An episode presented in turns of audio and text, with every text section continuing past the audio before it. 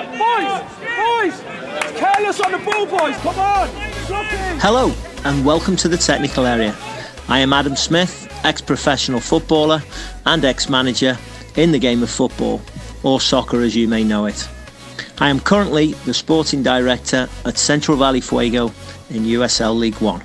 The technical area is a marked zone next to the field where the manager stands and watches the match, delivering key messages and instructions to those on the pitch. I've often found myself outside the technical area, which you're not actually supposed to do. It's designed to keep you in a in a space and stop you from uh, running down the touchline, celebrating a goal. But we we often get carried away, and we often do that. Today, my friend Rev Brad, long-time chaplain to the game of football, is going to break down a particular piece of the Bible. He'll deliver some coaching and counseling instruction for those of us who are part of the beautiful game in a way that is applicable to our lives today. So grab a Bible, strap on your boots, and focus for a moment on the technical area. Hello, Rev Brad here. Hopefully, you are doing well today. Uh, as I record, we're at the startup of another season in Premier League, which means we're toward the tail end of the league season here in the US. Our professional teams are starting the playoff push and the drive. And our technical area topic for today is choosing your starting 11. So, for many years, as I've coached and counseled different executives, coaches, technical directors, and athletes, invariably there comes this point in our conversation where I encourage a person to name their starting 11. It's a little bit of a, an exercise that I've kind of developed. And essentially, the starting 11 are the people that are in our lives that we trot out, in a sense, in different moments and situations of life that we face. The 11 could be a parent, family member, friends, coaches, mentors, other people who have a significant voice or role in our lives, even dead people, quote unquote, you know, writers, musicians, they can even be part of this team. So each one of them, though, they really occupy a certain space on the field of our lives, on the pitch. And their designation is really to perform a certain task, which is centered around being part of our team. Some of my favorite moments of working through this exercise can sometimes happen with a young academy player. Uh, you know, here's a young person maybe that doesn't feel as though they've got enough support in their life for any number of reasons. And I found this is a really helpful exercise to have them name or write out a starting 11 and then to empower them for that particular role that uh, that person's going to need to play in their life in a given moment or situation. So, now with a little bit of that set up, I want to dive into a place in Scripture where we see this happening. Uh, if you've got a Bible, grab a Bible, grab the app, grab a paper copy, uh, wherever it is. We're going to be looking at the Gospel of Mark, chapter 3, verses 13 through 19. So while you're finding that, or maybe setting up to take some notes, let me offer some background and context. In our passage today, we're going to see Jesus calling and appointing the 12 apostles, the 12 disciples. Now, before we go starting pointing out the obvious, yes, Jesus picks 12. I'm talking about a starting 11. So the numbers don't exactly match, but hopefully you're going to avoid picking a Judas. Uh, I'll say more about that in a moment. We're going with the Gospel of Mark in this case for a few reasons. First, Mark gets to the 12 more quickly than any of the other Gospel accounts.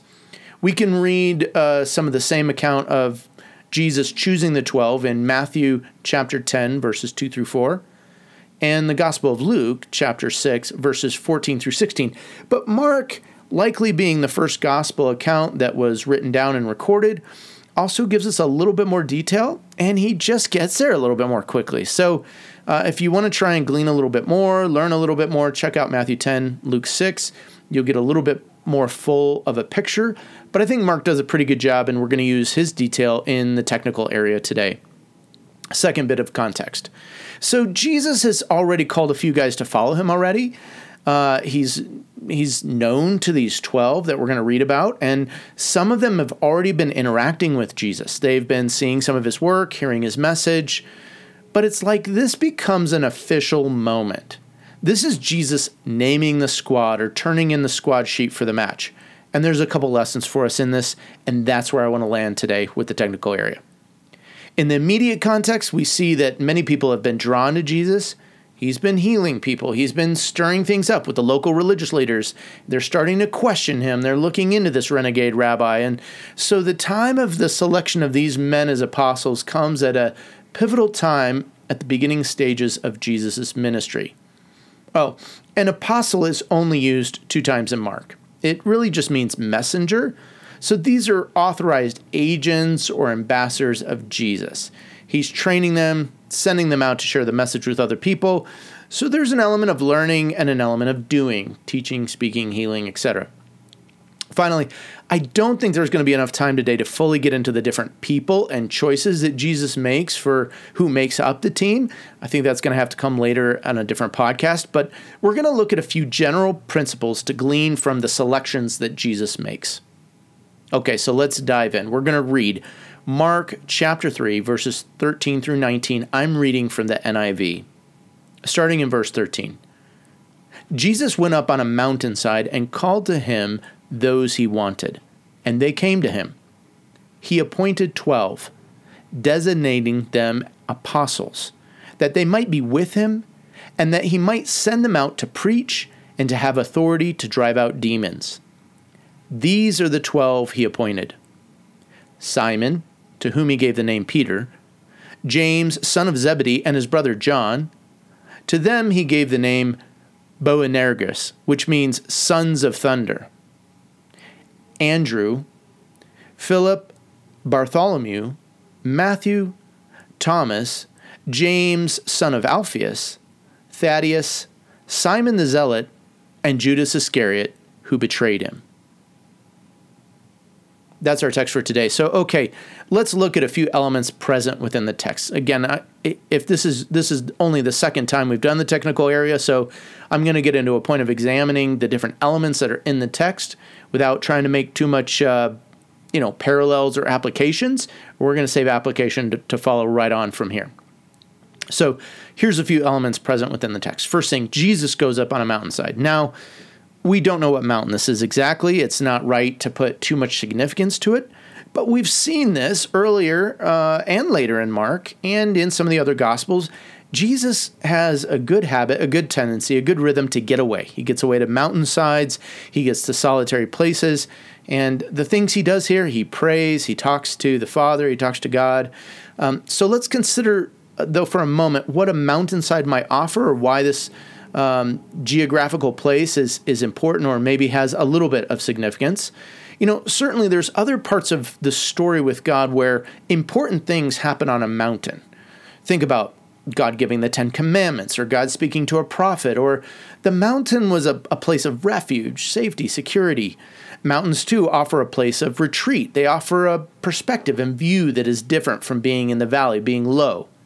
I live in Denver, Colorado, and uh, you know where I, where I live, my home sits a, l- a little bit more than a mile high, but we have this constant beautiful view of the Front Range Rocky Mountains. And I go up into the mountains for many different reasons and occasions. In the summer, the mountains offer a cooler place, escape from the summertime heat. In the winter, there's plenty of recreation between skiing and winter sport. I tend to go up into the mountains to relax, unwind, uh, seek vision, to kind of get refreshed for, for ways forward. It might be that Jesus goes up on the mountain to get perspective. Uh, maybe as he considers the people he's going to invite into this intimate relationship, you know, he's essentially doing life with these people. The mountains may offer a place to get away from the crowds, to get away from the noise and distraction of village life, to think, to pray, and to make these selections. Well, the second thing that we note, Jesus chooses those he wanted. We understand from the text that each of these individuals that gets named are men of Jesus' choosing. You know, I think there's a lot of people already following Jesus. And maybe there were many more that would have wanted to be taught by Jesus, but these are men that Jesus selects. It doesn't mean that he doesn't teach, and, you know, maybe someone's standing in the crowd and they're hearing his instruction, they're hearing some story that he's telling, but these these people are right with Jesus. They're living with Jesus, and he's explaining things to them. He's teaching them in a more intimate, specific way you know, back in these times, young Jewish boys were instructed in religious training, religious things up to about the age of 12. That's the time they become a man. If, if a boy showed particular promise, a rabbi might take that boy under his wing and continue his education. And it was really considered a, a special honor. uh, you know, one day this this boy might, as he grows up into being a man, he might one day up, end up serving the local synagogue or even becoming a priest. You know, kind of dependent on a few things. But if if a boy didn't show quite that promise, they ended up going a different pathway. They went into a trade, and usually it was what dad was doing, the family business. So when we see Jesus calling these guys, we understand that most of them are older than 12 and they're beyond the point of being quote unquote called or selected by a rabbi and receiving that extra training and instruction. Uh, we, we, see it in a few places here early in Mark and in other parts of the gospel. We see Peter, Andrew, James, and John, for example, they're fishermen, not the most glorious occupation amongst the trades. And the other disciples are involved too in other various capacities and industries. But Jesus calling them is like calling the religious school dropouts. And it, it carries a little bit of distinction and honor. It's kind of like special to be recognized by Jesus and to be called into being part of this intimate group, this this this 12, so to speak. Well, the third element we see in verse 13 is that these men came to Jesus. Now, you know, if you're like me, you, you might quickly read past this. But to come to Jesus as he called them, it was like enlisting. I mean, these men were commi- committing to a deeper, more intentional relationship with Jesus. Essentially, these men were leaving their lives, their livelihoods, they were leaving goals, dreams, ambitions. They were leaving these things to follow Jesus. Now, it doesn't mean that they didn't ever go back to, you know, fishing a little bit or but essentially what they're going to be doing is really an unpaid internship for a few years and they're laying down the safety and security of all that maybe had come with growing into their trade to follow Jesus. Now, some of these guys were, were probably pretty young. They could have been, you know, late teenagers or so, but but in the sense that they were already kind of out of that window of being selected by the rabbi, they were into their trade. Jesus picking them, ah, it's it's going to be special, and they're going to be instructed and taught. They're going to practice what he's teaching them, and in many ways, they're going to live with Jesus, travel with him, and, and all while they're delivering this message of the gospel. Okay, so we've seen three aspects of Jesus making the call, making the selection, and out of this text, we see three other helpful bits that give us a little bit of a template for considering this passage. So, in the appointment of the 12, there are three elements present. First, they will be quote unquote with Jesus. I said this before, but essentially they're going to live together, eat together, travel together, work together.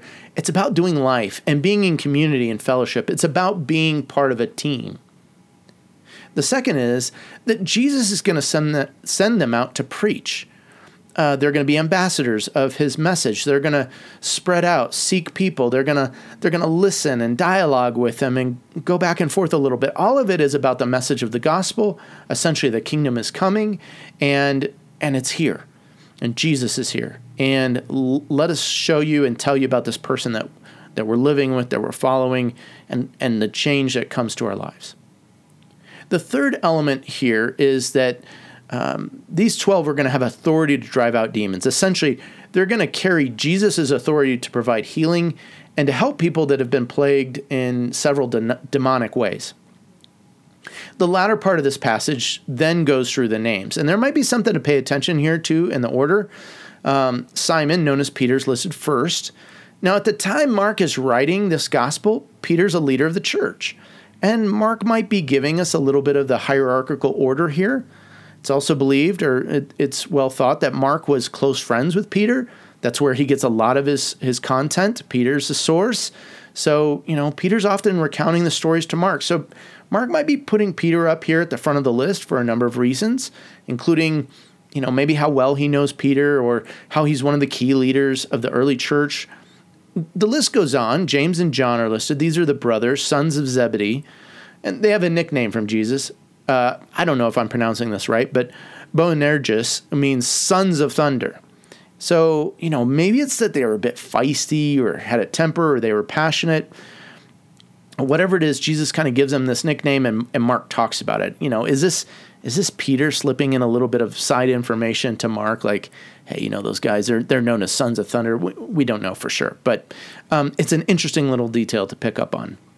Uh, then we see the rest of the, the list kind of get rounded out with the disciples, and it, it ends with Judas the betrayer. Now, again, I've said, I'm going to mention Judas. Um, th- does that mean that, uh, you know, in the starting 11 as we pick them, we'll get into application a little bit, like w- we just totally can't can't pick the betrayers? Well, w- we don't know these people sometimes. Do we know that Jesus knew that Judas was going to betray him? I don't know if he knew right at the beginning. He knew at some point, for sure. But there, that's a little bit of detail here. We we we get some more on these original twelve, but not too much. We've we've got to con- kind of combine other gospel accounts to kind of figure them out. And again, as I said, their stories, their personalities, we're going to have to cover at a different time. Suffice it to say that Jesus chooses them, and he calls them uh, really to a specific lifestyle, which represents a massive change from what they're what they're currently doing. And so they respond to Jesus. They start to follow him and they start to be in his company, so to speak, on the team. Well, let's get into some application now. Remember, we're talking about choosing our own starting 11. Uh, these are the people that are going to be part of our lives in a special and unique way. And, and I believe really we can learn a few things from this example of Jesus here in Mark chapter 3. First, there are a lot of people we might choose to be part of our crew, crowds of people. We have to be selective. So, really, I, I, think one of the first things we see is that we might need to get to a place where we can have some perspective.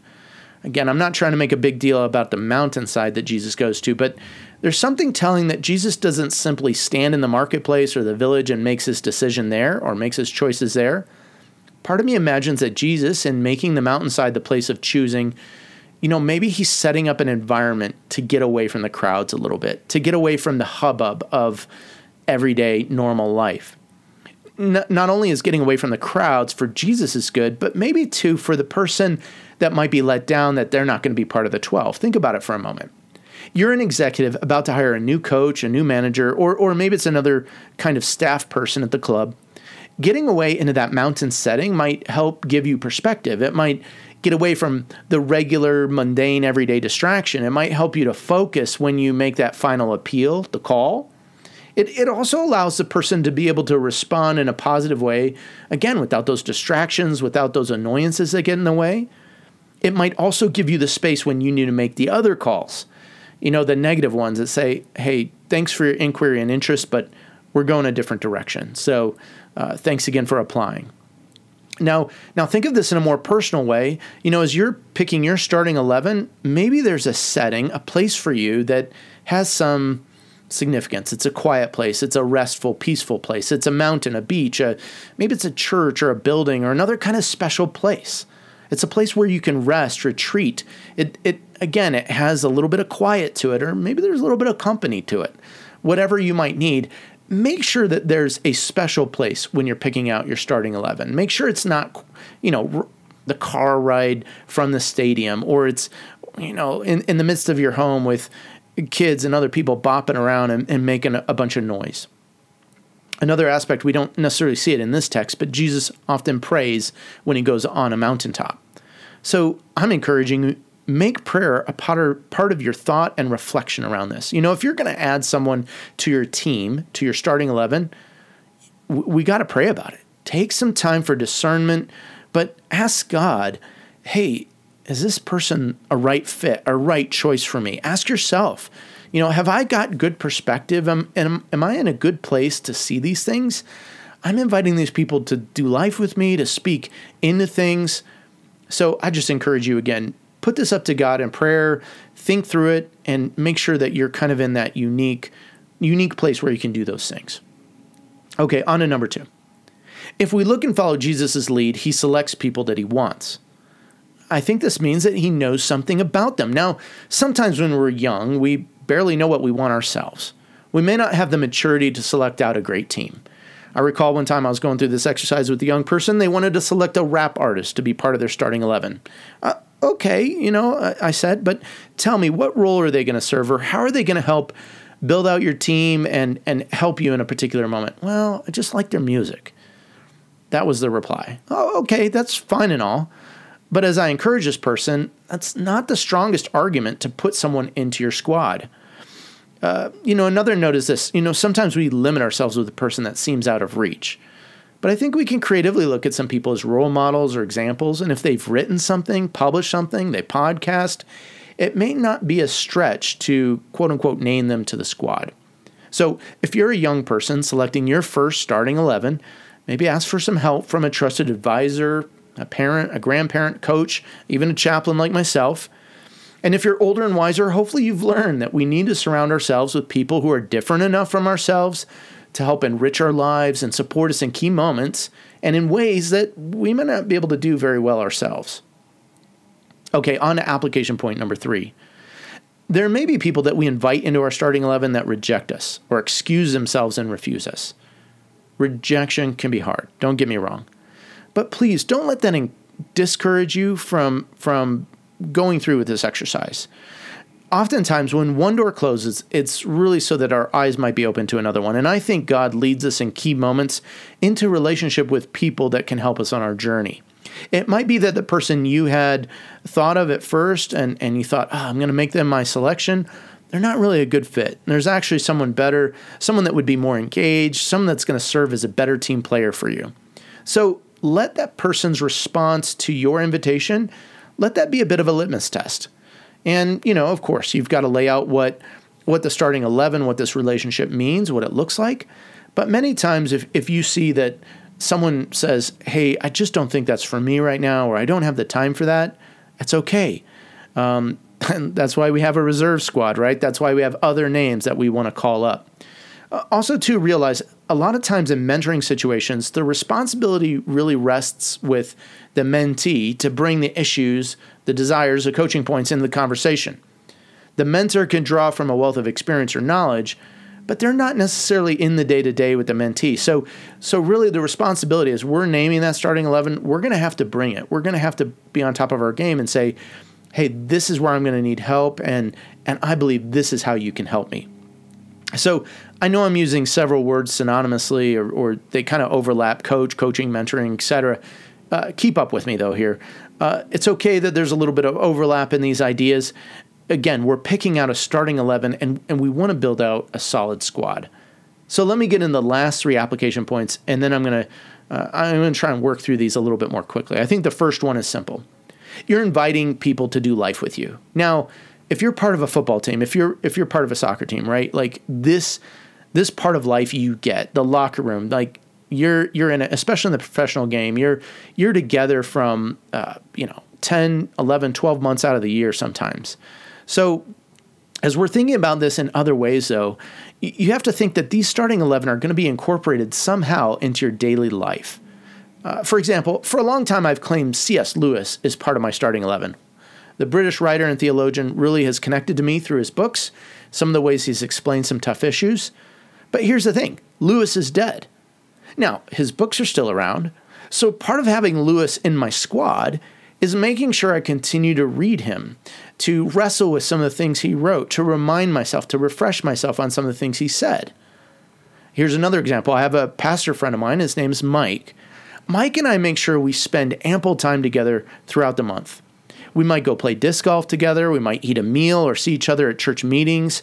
Mike and I have been in each other's homes. We've shared life together. And Mike has this unique insight into me, my marriage, my family, my parenting.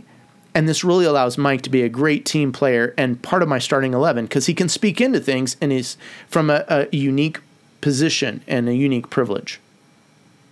The second application point is a little bit more of a stretch to make. Um, now, we're not raising people up as part of our starting 11 to go out and preach anything about us. Um, of course, if you're part of a branding team, you might think, yeah, that's that's us. But the people in our starting 11 are our advocates. Let me say that again. Our starting 11, my starting 11, these are my advocates, my biggest supporters. They, at times, will be representing me at different levels and in different ways. Again, another example from my pastor friend Mike.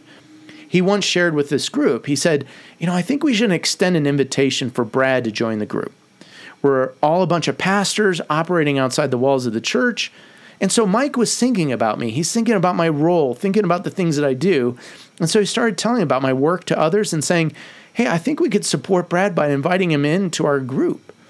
So Mike was there acting as an advocate for me. And, and the people of our starting 11 really need to be some of our best cheerleaders and promoters. So you can't pick all dead writers or, or musicians or artists or anything. You, you've got to have some living people on your starting 11. And, and you know it's amazing when I sit with young athletes and we go through this exercise. Sometimes the starting eleven is comprised of mom, dad and and uh, mom and dad's parents, you know, the grandparents. And so in many cases, that's a good six people to name to the squad. And that's a great start. We want friends, family members, coaches, mentors who are on our side and ready to go to bat for us. They are our ambassadors and representatives on many levels. Okay, so let's get into the final application point to make today. Now, to be honest, sometimes when people hear or read of things like the authority to drive out demons, we get certain pictures and images in our head. Uh, some people may roll their eyes. Uh, some people may get into more extreme examples thinking, oh, what was that latest horror movie I saw that Hollywood's put out about exorcism or something? Now, both of those are are just extreme ideas um, and and probably a little bit wrong. Let, let me pull a quote from one of my starting 11, C.S. Lewis. I've mentioned him. He he writes this about demons in his preface to Screwtape Letters. Uh, Screwtape Letters is a fictional book account of these letters exchanged between a senior demon and a junior demon, and the senior demon is is coaching the junior demon and how to kind of afflict his his patient, his human person, with all sorts of things. So Lewis writes this in the preface. There are two equal and opposite errors into which our race can fall about the devils. One is to disbelieve in their existence, the other is to believe and to feel an excessive and unhealthy interest in them. They are equally pleased by both errors and hail a materialist or a magician with the same delight. So, now to some specific application. Those on our starting 11 as it relates to this thing that Jesus does with the apostles, with the, with the 12. Our starting 11 have to be given authority. Uh, let me say it in a different way we have to give our starting 11 permission to speak into our lives. Sometimes they need to come to us with a hard word, a stern word. Sometimes they need to warn us or uh, exhort us. They need to be the ones who are turning us around when we get off course or we start going astray. It does no good to name someone to the starting 11 and then we don't listen to them when they're giving us wisdom or advice that we really need to pay attention to as you and I name people to our starting 11, we need to set them up and ourselves for success by giving them the authority to call us out on certain things, to coach us, to mentor us. L- let me give you an easy, simple example. I love the game of disc golf. I've mentioned it. I started playing it later in my life, in my 30s. Uh, I wish I could go pro, but yeah, it won't happen. In the beginning, though, I'm playing with my, my other friends. We're learning the game, and I was quite poor at a number of aspects of the game. So one year, a friend of mine, he he was once ranked as high as number 14 in the world, I think. He came out to Colorado for a few days and he spent the time teaching us and playing different rounds of disc golf with us. And so he would give us pointers and tips. And he spoke into my game, and there are a number of lessons I learned from just those short two days that helped me improve tremendously in how I play the game today.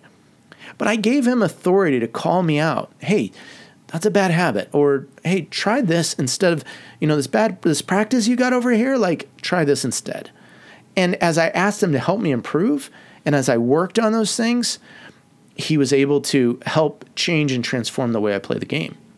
In a similar fashion beyond the pitch we need to have in our starting 11 the people need to be able to speak truth into our lives and to literally and figuratively in some ways cast out some demons that might be plaguing us we need people to call us out if we're drinking too much or we're overweight from overeating or maybe we're lax in our off-season plan or program. We, we need people on our starting 11 to call us out when we have wrong ideas about God and faith. We need someone on our starting 11 to challenge us when we're not being a good partner or a good parent. And, you know, the list goes on for whatever stage of life and whatever place in life you're in. Well, let me wrap up with a quick summary from our text here in Mark chapter 3 and this idea of naming our starting 11. Principle number one get to a place, a special place, where clarity and perspective can happen when you're choosing the people that are going to come around you and support you and be part of your starting 11. Number two, take some time, pray, and pick out those that you want around you. People are going to contribute something tangible to your life to your faith, to your family, to your football. Number three, if rejection happens, it's okay, but somehow get some buy in from these people. Have them accept the role, the journey, the position you're going to have them play as a part of the, your team out on the field. Fourthly, remember that these are people to do life with. Spend time with them. Have them into your home. Uh, go to a coffee shop. Like, get time with them. That's that's key. That's important. Do life. Number five, these folks really should be your biggest cheerleaders, supporters, your biggest advocates. But finally, remember this too. Number six, they also need permission to speak truth in your life and call you out when you're too far afield to to to help get those demons out of your life. Well, friends, it can be a great exercise to select a starting 11. Remember, you can roll out whatever formation is most beneficial for you in the season of life. But if we look at Jesus' example here in Mark 3, I think we see some really interesting aspects of how he names the 12 and how we can make some great applications for our own lives. So get up on that mountainside, pray, make the selections, and get busy with your own starting 11. Thanks for listening to Rev Brad in the technical area. Don't forget to give the podcast a rating and review and check out for more content on soccerchaplainsunited.org. This is Adam Smith signing off. Goodbye for now.